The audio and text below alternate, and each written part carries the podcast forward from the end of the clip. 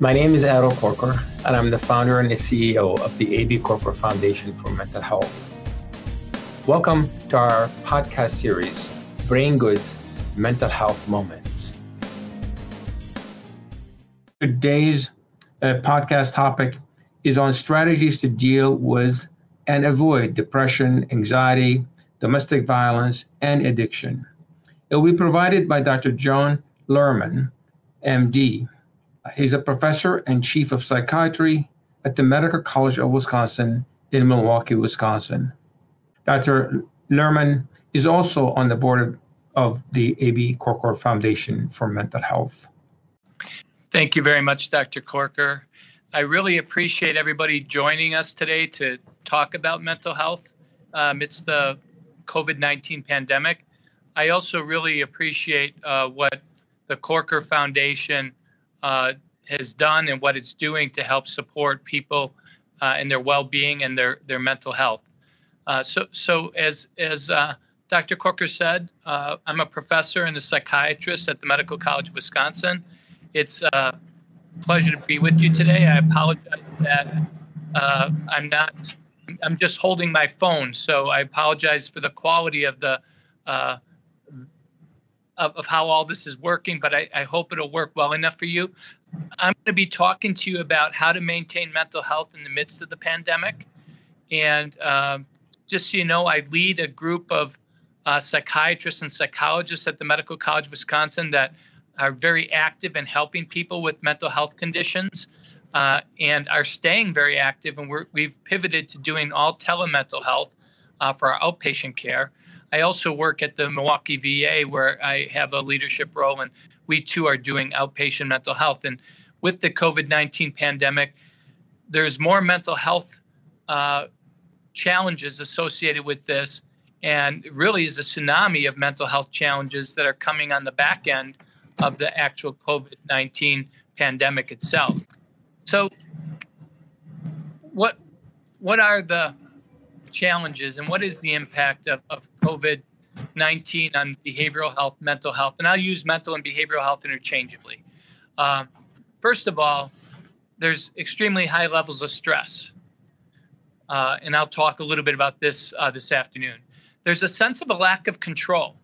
And um, it, it might have even seemed funny to people how everybody was running to get toilet paper and how we had a toilet paper shortage but that was the response to people feeling this things are out of control. And one of the best ways of controlling things is taking care of ourselves. And believe it or not, psychologically, in our own development, one of the first things we learn to control is going through potty training. And so I wasn't surprised from a psychodynamic perspective that that's where people focused. Of course, we don't want to be caught with our pants down, uh, literally, so to speak, and be short of toilet paper at a time when when when there's um, shortages and and there's this huge crisis. And so um, there's no surprise from a psychological perspective that that's where people went. But that is a very stressful thing to lose control. Um, also, the social isolation that's been required to deal with COVID is not good psychologically. We're, we're people, most of us need people. We all need people, but most of us do to a great extent. And so to actually be isolated and, and it, it's very stressful and very hard on us. Um, obviously, unemployment. I mean, uh, people have been furloughed or people have lost their jobs, and and I think it's getting close to 25% of our country is on unemployment now, and and um, that's very stressful. We're facing the risk of that. Seeing that happening all around us is very stressful. Um, homeschooling. That's something where we're having to pivot to work from home to keep things safe, and then we're having to do homeschooling or not have daycare. Um, that brings about great levels of stress. Um, and then there's the, the the actual stress of fear of getting this disease because it is life threatening. It's a it's a real risk, and and it's a killer. It can kill people.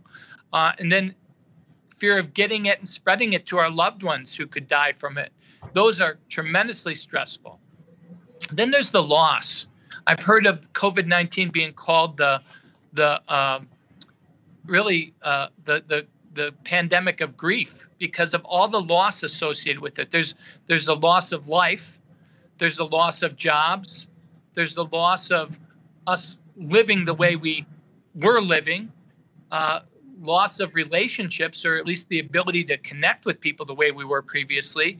Uh, and then there's the loss of all the uh, celebrations that we would have, the the, the loss of the uh, of sports, the loss of things that we value in in our lives, arts and sports, uh, and then there's the loss of for, for our kids, if you can imagine, for adolescents, losing uh, a season of soccer. Uh, maybe it's your varsity season. Um, losing, you know, various things that, that we value, uh, going to concerts. So, so, so there's just so much, so much loss associated with this. And, and how do we deal with it? With uh, COVID 19, there's increased traumas. Um, post-traumatic stress disorder is an illness that I'll talk about in a little bit. About it, it, it has to be has to be caused by a life-threatening situation. Well, that's what this is. This is a life-threatening situation. Um, stress can trigger and exacerbate anxiety disorders. So people who previously had anxiety disorders, all the stress around them is more likely to exacerbate that. Also, depression. If you have a history of depression, all the loss is associated with increased depression um, increased addiction. Many many people run to substances, including alcohol, to help distance themselves from the stress. Uh, it numbs things. Well, that leads to increased use sometimes, and increased use leads to increased addiction problems. Uh, we're seeing alcohol use greatly increased. I think 26% increase in sales of alcohol, and and opiate use is being increased too as people try to distance themselves and cope and numb in these maladaptive ways. Um, we're seeing increased suicide rates. We always routinely do when there's a downturn in the economy. Well, this COVID 19 is being associated with a downturn in the economy. Uh, right now, for example, Australia, they've reported more suicide deaths than COVID deaths uh, this so far since the COVID epidemic started. So, so um, their suicide rates are 50%. That is something I'm very worried about here in the United States. I think we're going to see a surge in suicide rates. We are starting to see that now, and uh, it's very concerning. And then there's also increased rates of domestic violence as people are uh, forced to be home in, in close uh, confines with their family. And if they're not coping well, if they're not dealing with stress well, they're more likely to uh, struggle with angry outbursts as their tempers flare. And so that's something we have to watch for. Some of the tips for coping with COVID 19, I want to cover some of them. First of all, we need to try to keep to a daily routine. Get up at the same time every morning. Take care of yourself, your shower, brush your teeth, do the things that you normally have done. Um, that helps you feel more in control. That helps you uh, feel better and decreases anxiety.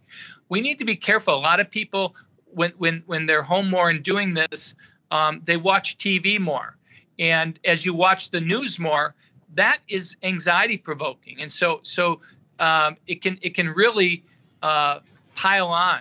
When September 11th occurred, there were a lot of people who were struggling because they kept watching the towers go down again and again. Well, if you keep watching the news and keep seeing the death rates going up and up every day, multiple times a day, that is very stressful and, and it's not a healthy thing to do. Uh, maybe watching the news once a day is, is reasonable, but we've got to be careful that.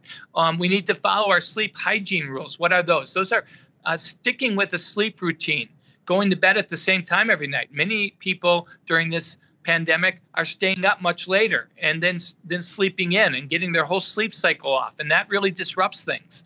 Um, you know, if you can't sleep, get up and do something uh, that's productive, and then go back to sleep when you're tired but still get up at the same time in the morning. Try not to take naps. Watch out for caffeine use and alcohol use in the evenings. Even though alcohol makes you sleepy, it also uh, really disrupts your sleep, decreases your dreaming time, your REM sleep, and uh, makes you much more less restless. And, and it's not a good sleep. And caffeine keeps you up. So you've got to really watch out about those.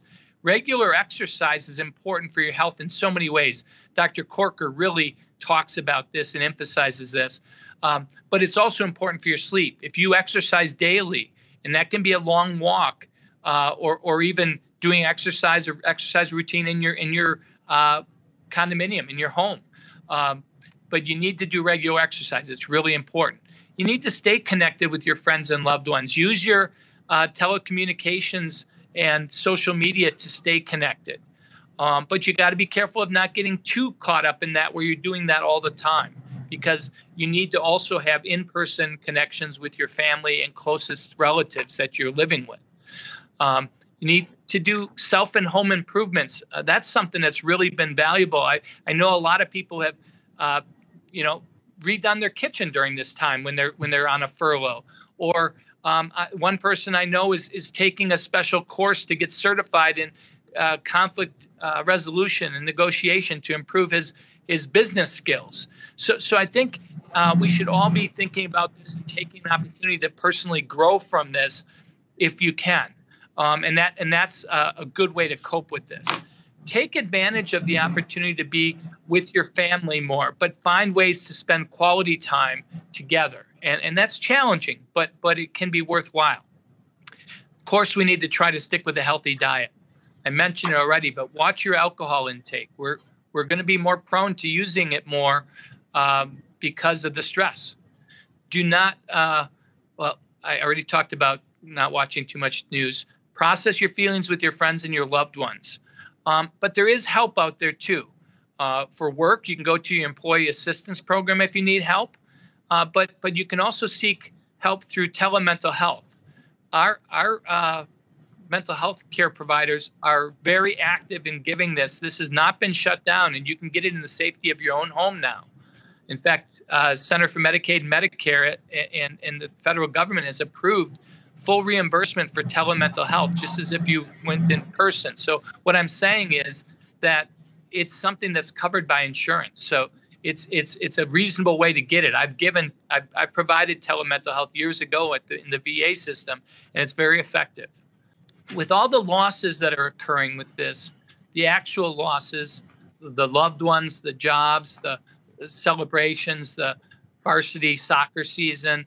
Um, there's also perceived losses, loss of freedom because you just can't go out and do the things that you were doing, loss of community. Um, but there's also anticipated losses. Many of us uh, took a big hit in our retirement fund, and we may not be able to retire early, and we may lose our retirement plans. Um, so, so, so we're anticipating that, and and so, so those are all very hard on us. These are just the five stages of grief. When you have losses, we all go through grief, and and the first uh, stage of grief is denial. Second is anger. Third is bargaining, where we're trying to deal with God or or even the world around us. Uh, next is depression. So we do go through a phase of some depression. It's not the full clinical depression I'll talk about in a minute, but you feel depressed and down. And then finally, we get to acceptance. Um, when we lose a loved one, it can take uh, six months or a year to really work through these symptoms, uh, these these phases, these phases uh, productively. Um, and, and it doesn't mean you'll you'll ever get past missing your loved one, but you will be able to move forward and not get stuck, and and and uh, and you'll get to more of a level of, of acceptance where you remember the great times you had with your loved one.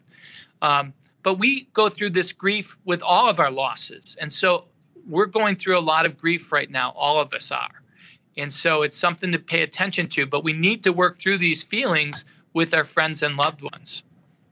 The physical symptoms of grief uh, include fatigue, nausea, trouble breathing, trouble sleeping, and physical pain. To work through grief, it, it really, you need to give yourself time. You need support from your loved ones and your friends. You need to have somebody who says, I understand, eh, or that must really be challenging for you and is willing to listen to how, how it feels, how you're feeling, how angry you are, you know, um, how sad you are be kind to yourself during this. You know, ex- expectations don't have the highest expectations for yourself as you're working through grief. Honor your loss, and there's different ways to honor your loss. Um, and acknowledge the pain that you have, and it's okay to talk about that. Um, it's helpful to engage in activities that bring you peace. Uh, maybe that's engaging in nature. Maybe that's gardening. Maybe that's uh, for everybody. It's different.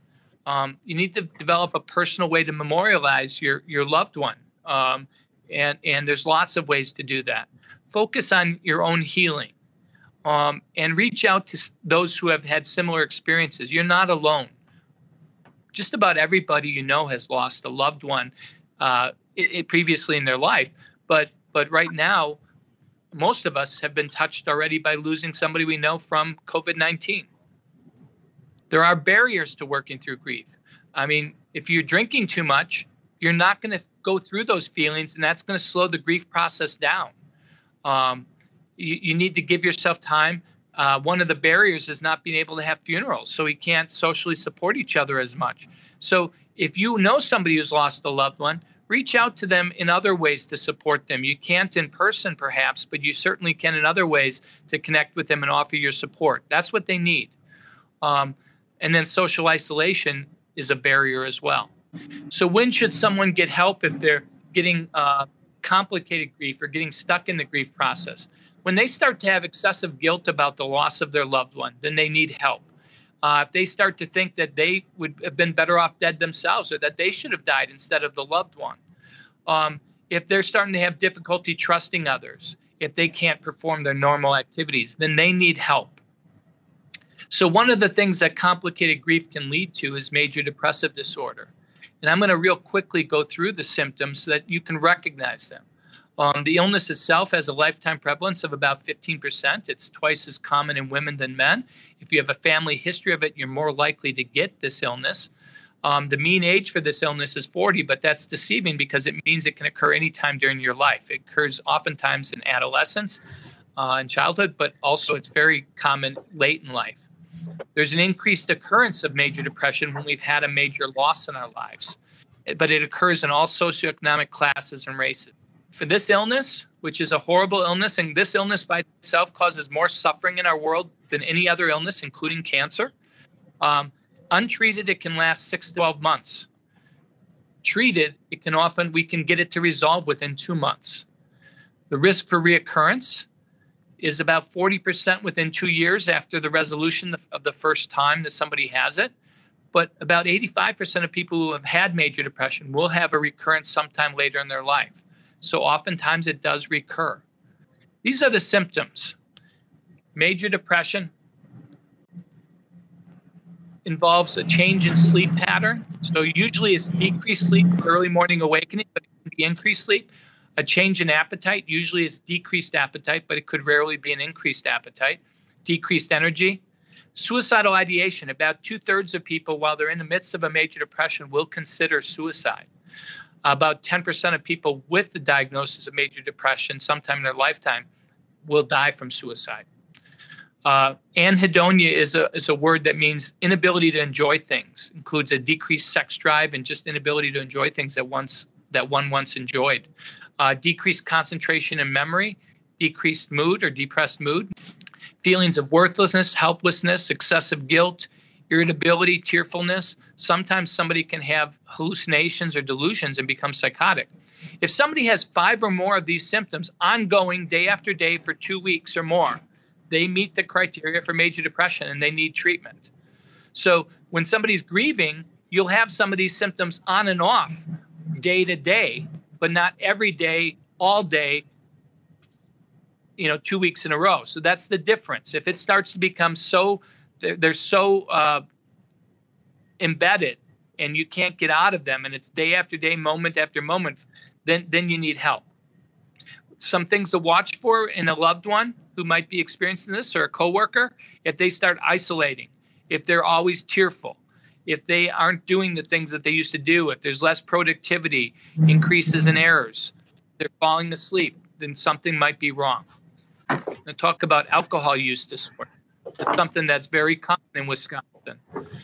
Prevalence for this illness is about 10% of us sometime in our lifetime will have an alcohol use disorder problem. It has equal prevalence between males and females. The age of onset can be any time in life, but usually it's uh, after teens and, and late life. Um, no racial difference in, in uh, prevalence. Uh, what happens with alcohol use disorder is uh, people are drinking, they start to drink more, then they have a problem. Maybe they uh, have a, a, a DUI, uh, driving under the influence charge, or they lose a job because they're drinking, but yet they keep drinking heavily. That's when it's clearly a problem. That's how we diagnose it. Um, and and what happens is they start to use more and more and, and use higher potency products. Uh, um, and and that is kind of a gradual increase, and that develops a physical dependence. They develop a physical dependence on alcohol, where if they're not drinking it every day, they start to go through withdrawal symptoms, uh, and that can, can involve tremors and and sweating and uh, feeling irritable, uh, and and also can lead to elevated pulse and blood pressure and temperature. Um, they also develop psychological dependence, and, and that's the inability to psychologically stop or cut back. Um, and so, if they can't cut back, that's that's not a good sign. If you yourself can't cut back, you need to pay attention to this. Um, withdrawal symptoms can get really severe and lead to uh, delirium tremens and seizure. Uh, delirium tremens is a severe form, and it could lead to death uh, untreated. Alcohol use disorders can be lifelong disorders often recurrent exacerbations occur. They can be life threatening, as I said, uh, and they have negative. Alcohol has a negative physical effect on every organ system in the body. It, it affects the brain and can cause dementia. It causes ulcer disease in the stomach. It causes muscle wasting. It causes liver inflammation. It can cause cardiomyopathies or heart uh, arrhythmias. So it's really a toxic drug uh, when overused consistently. Um, what what you look for for somebody who's a coworker or a family member change in productivity slurred speech smelling alcohol in their breath decreased coordination irritability drinking in the morning volatility uh, isolating and poor attendance. There's a 10 time 10% there's a 10% lifetime suicide risk with alcohol uh, dependence as well. Other addictions we've got to watch for too. Opiate use disorder. Believe it or not in our state the last several years, we've had approximately 800 deaths a year from accidental overdoses on opiates. Did you hear me? 800 deaths. We've only had just crossed 500 deaths with COVID. We're, we're, we're, we have more deaths than what we've had with COVID in Wisconsin each year from opiate overdose deaths. And that's something that's kind of getting forgotten in the background. We've got to be, keep our mind, our eyes open for this. We've got to encourage these people to get help. Um, there's, there's, stimulant use disorder, sedative use, THC. We, any of these drugs can can have negative effects uh, when overused. Um, we need again things to look for: change in productivity, slurred speech, decreased coordination, irritability, isolating, poor attendance, similar presentations.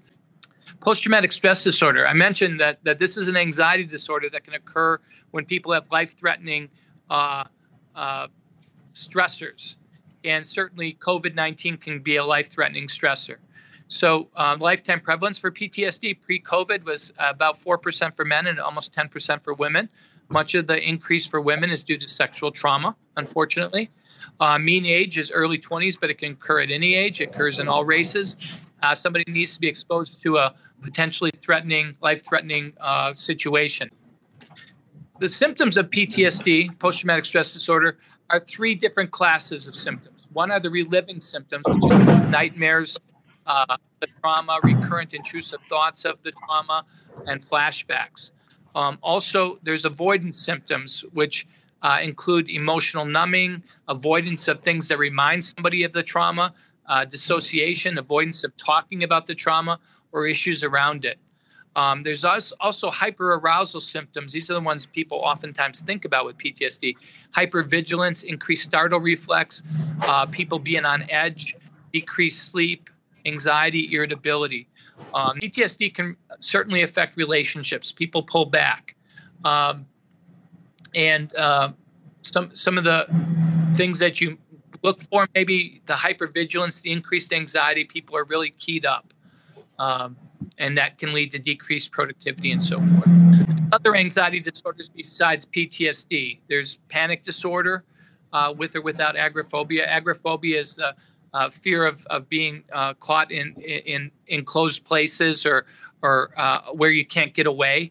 Uh, it can even be in a public situation where you can't get away. Um, there's generalized anxiety disorder.